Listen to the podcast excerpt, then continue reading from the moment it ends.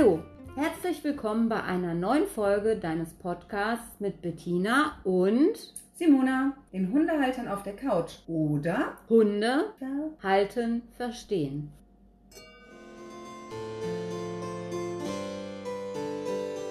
Wenn Hunde sich begegnen, sind Halter meist nicht fern.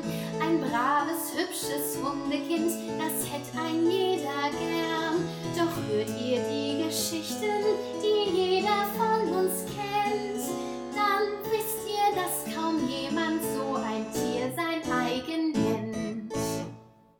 Hallo, es ist wieder Freitag und wir sind da mit einer neuen Folge. Wie ihr schon gehört habt, haben wir eine neue Titelmusik und wir haben auch neue Intros, Outros, Einspieler, wie immer ihr es nennen wollt. Wir haben auf jeden Fall viel neue Musik. Gespielt und komponiert hat das für uns Leon Gieser und die wunderschöne Stimme, die singt, ist von Eva Marie Mohnhoff. Sie hat auch den Text dazu geschrieben. Wir möchten uns herzlichst tausendmal dafür bedanken, dass die beiden unseren Podcast mit ihrem großen Talent unterstützen. So, und nun zu unserer neuen Folge. Heute geht es um kleine und große Hunde. Kleine Hunde, kleine Sorgen, große Hunde, große Sorgen. Stimmt das wirklich?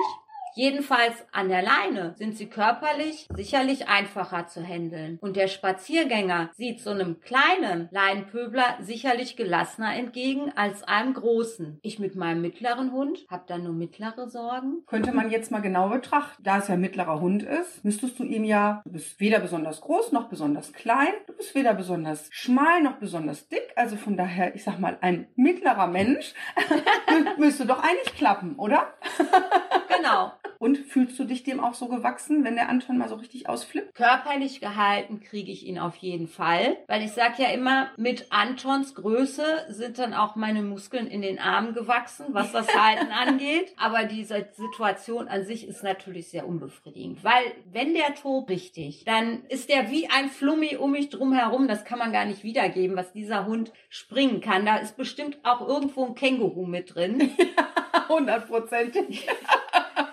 Also so mittelgroß sind die Sorgen dann nicht, dann werden sie nämlich sehr groß. Du hattest gerade so schön gesagt, dass der Spaziergänger, der kein Hundehalter ist, dem kleinen Hund sicherlich gelassener entgegenschaut, wenn er nicht so toll hört und wenn er dann mal bellt, als er dann deinem Hund entgegenschaut. Kann ja auch mal sein, dass ein Spaziergänger erlebt, wie ein Hund auf einen anderen Hund reagiert. Und nicht jeder Hund reagiert ja nur auf Artgenossen, sondern es kann ja auch sein, dass sie mal auf Menschen reagieren. Und dann ist die Beunruhigung doch da, obwohl du ja nur den mittleren Hund hast, also mittelgroßen Hund, so. Ja, und bei den Kleinen kann das ja sogar ganz niedlich aussehen. Weißt du, wenn so ein kleiner, wuscheliger Flummi. Flummi kommt dir entgegen, so öff, öff, öff, öff, öff. Manche Leute finden das ja auch süß. Das kann ja nun wirklich böse enden. Der Ja. hat nämlich Zähne. 42 Stück an der Zahl.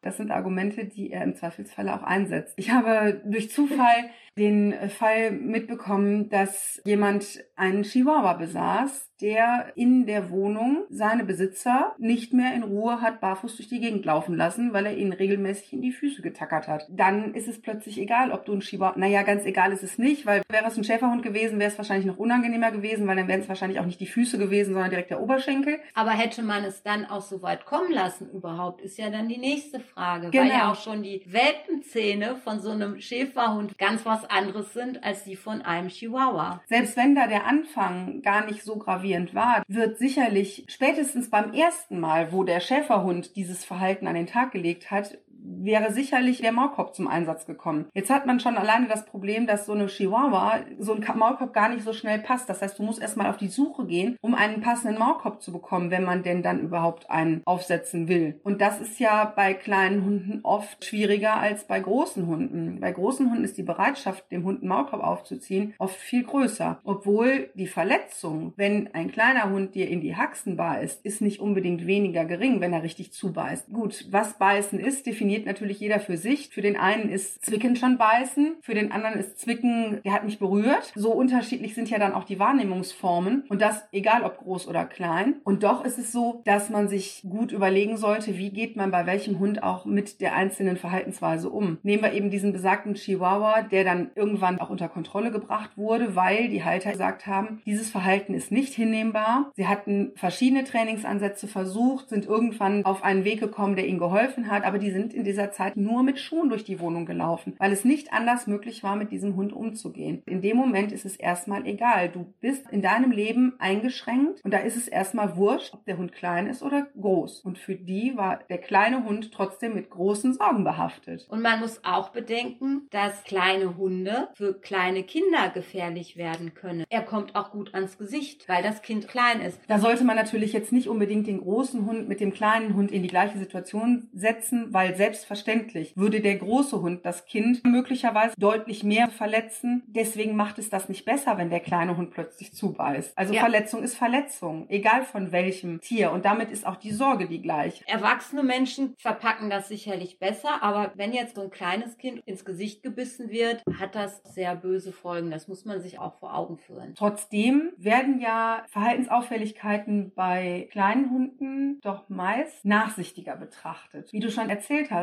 viele finden es ja vielleicht sogar ganz niedlich, wenn sich da so ein kleiner Flummi so aufregt. Aber im Endeffekt zeigt er ja das gleiche Verhalten wie der große Hund. Der einzige Unterschied ist, dass man ihn eben körperlich besser unter Kontrolle halten kann. Vorausgesetzt, die Leine ist dran und der Hund dreht sich nicht rum und beißt einen selbst. Da haben wir natürlich eine Form des Umgangs mit dem kleinen Hund, der das Ganze ja nicht unbedingt einfacher macht. Denn das erzeugt ja im schlechtesten Falle auch noch für den Halter des großen Hundes Probleme. So wie es mir einmal passiert ist mit dem Anton. Auf unserer Spazierrunde gibt es ein Haus mit Garten, da lebt ein kleiner Malteser, der wirklich nichts anderes zu tun hat, als alles, was an diesem Haus vorbeigeht, an diesem Garten, an diesem Zaun, anzukläffen und aus Hundesicht anzupöbeln, anzugehen. Das heißt, der rennt den ganzen Tag am Zaun rum. Komm her, komm her, ich zeig dir, wo der Hase lang geht. Und er hat ja auch immer noch Erfolg, weil jeder, der daran vorbeigeht, geht eben auch vorbei. Das heißt, er vertreibt sie auch noch mit seinem Gehabe, wodurch das Ganze natürlich noch verschlimmert wird. Ich bin dann einmal da spazieren gegangen, beziehungsweise wir beide waren es ja, die da vorbeigegangen ja. sind. Der Anton lief ohne Leine. Ach so, vielleicht sollten wir noch dazu erzählen, dieses Grundstück ist eingezäunt. Richtig. Also vermeintlich eingezäunt, weil der Teil, der zum offiziellen Spazierweg hingeht, ist durch Tore, durch Zäune komplett eingezäunt. Man könnte und sollte denken, dass weder jemand raus noch jemand rein kann, ohne dass das Tor geöffnet wird. Richtig. Es ging eine sehr, sehr große Böschung hoch. Kein Problem für Anton, weil dieser kleine Pöbler da oben musste ja eingenordet werden.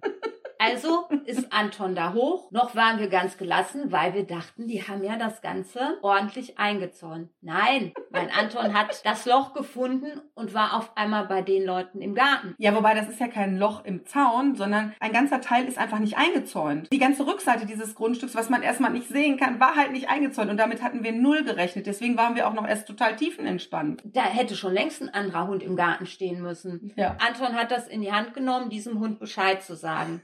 Ganz klar ist, mein Hund hat nichts in anderer Leute Garten zu suchen. Definitiv. Aber er hat sich dann diesen kleinen Hund geschnappt. Geschnappt heißt nicht, er hat da reingebissen und hat ihn festgehalten, sondern er hat ihn sich vorgeknöpft und hat ihm halt mal richtig die Meinung gegeigt, ohne ihm auch nur irgendwie weh zu tun. Und hat ihm gesagt, so nicht mein Freund, wenn hier einer das Sagen hat, dann bin ich das. Natürlich die Frau, die Besitzerin im Garten, großes Geschrei.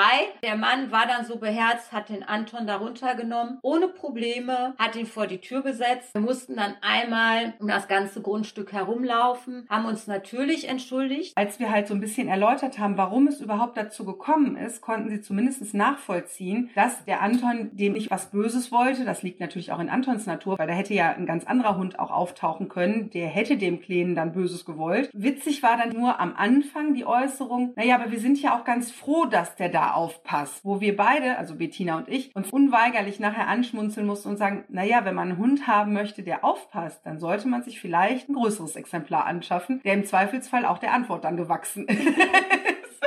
Ja, der hatte nichts außer einen Riesenschreck. Ja, der war nicht mal angesabbert. Der Anton hatte keine Berührung zu diesem Hund. Der hat halt wirklich ihn einfach nur ganz kurz angepöbelt, ist halt auf ihn zugestürmt, wie er eben ist in seiner wilden Art und war halt laut dabei, hat halt gebellt. Heute kann man drüber lachen. Ja. In dem Moment war ich total erschrocken, hatte auch vollstes Verständnis für die Frau, dass sie so eine Angst um ihren Hund hatte. Dann hätte er auch eine Führung, wo er genau weiß, hier kann ich ganz entspannt sein, weil meine Menschen übernehmen das. Da gebe ich dir vollkommen recht, dass das Leben für jeden jeden Hund häufig sehr viel einfacher wäre, wenn der Hund dann auch in der Lage ist, mal Dinge abzugeben, weil er merkt, der Mensch kann die Führung übernehmen. Das vergessen, glaube ich, viele. Und dass das bei kleinen Hunden so manches Mal noch viel wichtiger ist, weil sie einfach durch ihre körperliche Größe, Kleinheit, ja nun mal viel schneller auch in einer Gefahr stehen, weil das Gegenüber ja nun mal nicht unterscheidet, ob groß oder klein. Hund ist Hund. Wo du das jetzt gerade noch mal so erzählst, fällt mir auch eine Geschichte ein, wo mir jemand bei uns im Wald begegnet ist. Rehpinscher oder sowas in der Art war das. Ein Herr mittleren Alters, will ich mal sagen. Wir spazieren durch den Wald. Sein Hund läuft frei. Meine Hunde laufen auch frei. Ich rufe die beiden zu mir. Er macht keine Anstalten, den Hund an die Leine zu nehmen. Daraufhin habe ich meine Hunde nach nacheinander zu ihm hinlaufen lassen, weil der Hund im ersten Eindruck einen neutralen Eindruck macht. Jetzt war der erste Hund da, der Ausdruck des Hundes blieb entspannt. Jetzt kam der zweite Hund, der Ausdruck des Hundes blieb auch erst entspannt und dann meinte er, in der Begegnung einen auf dicken Max machen zu müssen und plusterte sich plötzlich auf, was, wie er ja inzwischen schon so ein bisschen mitbekommen hat, ein echtes Problem für meinen Tayo war, der dann gesagt hat, pass mal auf, Freund, so hier schon mal gar nicht. Es war ihm einfach egal, ob der groß oder klein ist hat ihn einmal so richtig zur Sau gemacht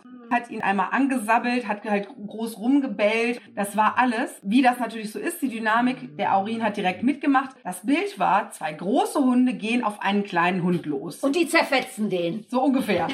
Zumindest war das nachher das, was der Herr mir gesagt hat. Ich habe totales Verständnis dafür, dass der in dem Moment wirklich Panik ohne Ende hatte. Ich habe meine beiden dann direkt zu mir gerufen, habe die festgehalten. Die waren dann auch sofort unter Kontrolle. Die haben ihn wirklich nur voll gesabbert, also der eine. Ansonsten war da nur Abschnappen in die Luft da sagte, ja, der ist hier total nass. Ja, ich sag, klar, Sabber ist definitiv da gewesen, das habe ich gesehen, aber ansonsten haben die den nicht berührt. Da kann eigentlich nicht viel sein. Bitte untersuchen Sie ihn eingehend. Und was machte er? Er untersuchte nicht seinen Hund, sondern es war ihm viel wichtiger, mich zu beschimpfen, was mir einfallen würde, große Hunde, so, so, solche Hunde frei laufen zu lassen. Während ich meine Hunde nun zurückrufen konnte, er aber seinem keinen Einlauf verpassen konnte, dass der sich mal vernünftig benimmt in der Begegnung. Ich konnte nicht mehr machen als, ja, ich verstehe ihre Lage. Es tut mir auch leid, dass das passiert ist, weil natürlich ist ihrer viel kleiner. Deswegen sind aber meine beiden Hunde keine Monster. Die haben sich verhalten, wie sich Hunde nun mal verhalten. Wenn sie provoziert werden, dann beantworten sie das im Zweifelsfall entsprechend. Hund ist Hund für einen Hund, egal ob groß oder klein. Und genau das war hier passiert. Für meinen Tayo war es völlig egal, ob das ein, ein Pinscher oder ein Dobermann war. Der Hund ist für ihn genau der gleiche und dementsprechend hat er es auch genau so beantwortet, wie er das bei jedem anderen Artgenossen auch beantwortet beantwortet hätte. In seiner Art. Ja, mit einer kurzen Zündschnur und andere hätten vielleicht dann ein bisschen da rumgeprollt und wären gegangen. Gut, das ist er halt nun mal nicht. Aber er ist eben trotzdem so gut gehemmt, dass er nicht direkt Verletzungen verursacht.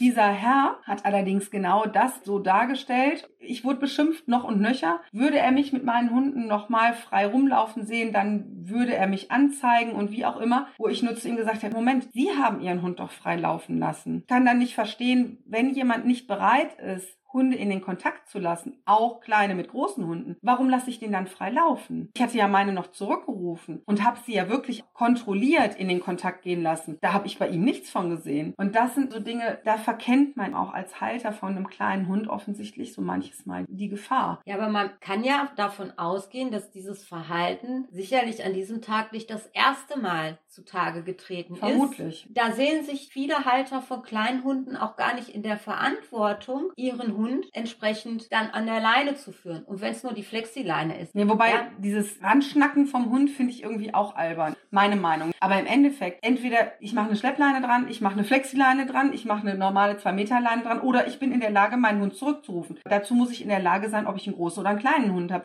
Und das gilt im Hundekontakt wie auch im Wald, wenn es um irgendwas anderes geht. Sonst kann ich den Hund eben nicht frei laufen lassen. Dass sich innerhalb einer Situation etwas gravierend ändern kann, das passiert immer wieder. Sowas wird man im Hundeverhalten immer wieder erkennen. Man weiß nicht, wo es anfängt. Jeder kennt das sicherlich auch bei einem Streitgespräch mit dem Partner oder mit Freunden. Da gibt ein Wort das andere und wo es irgendwo tatsächlich angefangen hat, wo einer das anders verstanden hat, als es der andere gemeint hat oder was auch immer, kann man nie hundertprozentig ausmachen. Und das ist eben genau das Problem. Und das ist bei Hunden nicht anders. Ich denke auch, dass ein kleiner Hund, der zumindest die Führung seines Menschen hat, auch seinen Spaziergang sehr viel besser genießen kann. Der kann mal hier schnüffeln, der kann mal da schnüffeln, der kann mal gucken. Der muss nicht die ganze Zeit den Weg über im Blick haben und aufpassen, weil der Mensch es nicht macht, mögliche Gefahren orten, sondern der könnte dann ganz entspannt seinen Spaziergang genießen, weil er weiß, mein Mensch ist da, der passt auf und ich kann mir hier das Blümchen angucken, kann mal dem Schmetterling hinterher schauen, kann mal gucken, was die anderen Hunde hier so im Gras hinterlassen haben und wie es da riecht. Der muss nicht ständig auf halb acht sein. Da habe ich auch noch ein schönes Beispiel, weil ich eine Dame kenne, die hat einen kleinen Bolonka Zvetner und der hat auch schon sehr, sehr lange Zeit gerne andere Hunde angepöbelt. Für sie war es aber immer etwas sehr Störendes, dass er meinte, herumpöbeln zu müssen. Umgekehrt war sie immer ein bisschen unsicher. Das Thema hatten wir ja auch schon, das klären die unter sich. Soll sie dazwischen gehen? Soll sie den das einfach machen lassen? Weil das passierte an der Leine, das passierte auch ohne Leine. Der kleine Mann hat ziemlich groß aus sich rausgeguckt. Entsprechend sich verhalten. Hat ordentlich ordentlich auf die Kacke gehauen, um das mal deutlich zu sagen, bis sie irgendwann gesagt hat, so und jetzt ist hier Feierabend, hatte auch mehrere Trainingsansätze wohl versucht und ist auf den Weg gekommen und hat eine Möglichkeit gefunden, ihm das Leben so zu erleichtern, indem sie wirklich, wie du schon gerade so schön sagtest, die Führung übernommen hat. Es ist kaum zu glauben, wie entspannt dieser Hund inzwischen spazieren gehen kann. Man merkt sehr deutlich, er fragt Frauchen, wenn es um irgendwas geht, was ihm komisch vorkommt. Der macht nicht mehr alles selber und das ist einfach so toll zu zu sehen, wie entspannt er dadurch geworden ist. Nochmal, nicht jeder Hund, der kläfft, ist ja auch ein Wachhund. Nein. Anton ist rassebedingt Wachhund. Den hörst du gar nicht in der Wohnung. Er meldet sich, wenn er Geräusche hört, die er nicht kennt. Dann, Was ja seine Aufgabe ist. Genau.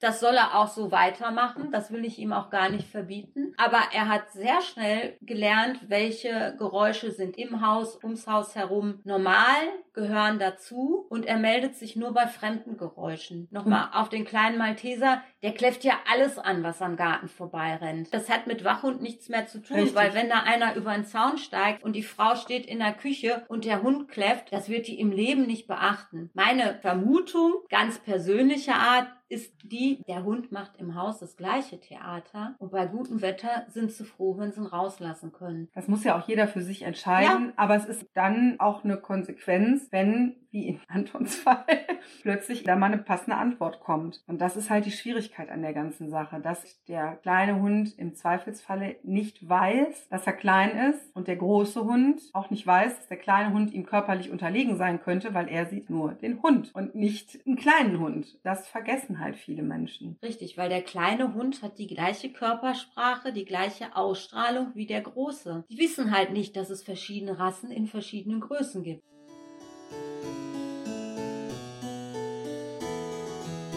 Tod euch Freud und Leiden, der Halter hier benannt. Sagt, habt ihr euch in einer der Geschichten selbst erkannt? Und auch zum Ende dieser Folge haben wir wieder den Mythos der Woche. Mythen rund um den Hund. Ein gut erzogener Hund, der hört immer und bei jedem. Wahr oder falsch? Das ist natürlich falsch, denn selbst der besterzogenste Hund bleibt ein Lebewesen und wird in bestimmten Fällen, in bestimmten Situationen einmal nicht hören. Denn sein freier Wille wird ihm ja nicht genommen, nur dadurch, dass er gut erzogen ist. Außerdem bleibt der besterzogenste Hund trotzdem ein Jagdraubtier. Das heißt, es können immer absolut unvorhergesehene Situationen entstehen, aus denen heraus der Hund sich dem Gehorsam mal widersetzt verletzt. Immerhin bleibt es, wie gesagt, ein Lebewesen und ist keine Maschine. Und zu dem Thema, ob er bei jedem hören muss, das ist sowieso sehr fraglich. Sicherlich wird ein sehr gut erzogener Hund, der gelernt hat, bestimmte Kommandos nicht in Frage zu stellen, auch bei anderen Menschen eine Tendenz haben zu gehorchen und die Kommandos, die er erlernt hat, zu befolgen und trotz allem wird der Mensch, der mit diesem Hund arbeitet, eine Beziehung zu dem Tier Aufbauen müssen und gewisse Grundregeln aufstellen, damit der Hund bei demjenigen, bei dem er auch gehorchen soll, genauso weiß, dass die gleichen Spielregeln gelten. Somit ist die Wahrscheinlichkeit, dass ein Hund tatsächlich bei jedem gehorcht, extrem gering. Und natürlich ist das immer viel zu provokativ ausgedrückt, denn immer gibt es gar nicht. Immer ist eine Utopie, die man nur herstellen kann, wenn man eine absolut einwandfrei funktionierende Maschine hat, die man aber niemals im Zusammenhang mit einem Lebewesen so formulieren kann. Und wieder einmal ist eine Folge zu Ende. Danke fürs Zuhören. Wenn es euch gefallen hat, abonniert, bewertet und kommentiert uns auf den entsprechenden Podcast-Plattformen. Folgt uns auf Facebook und Instagram unter Hundehalter auf der Couch oder schreibt uns eine Mail an hundehalteraufdercouch.gmx.de. Wir freuen uns darauf, auch eure Anregungen, Kommentare und Geschichten in unserem Podcast einbringen zu dürfen. Jeden Freitag hört ihr Neues, Lustiges, Spannendes und Interessantes über Hunde und ihre Menschen. Habt bis dahin eine gute Zeit. Wir freuen uns aufs nächste Mal. Tschüss. Tschüss.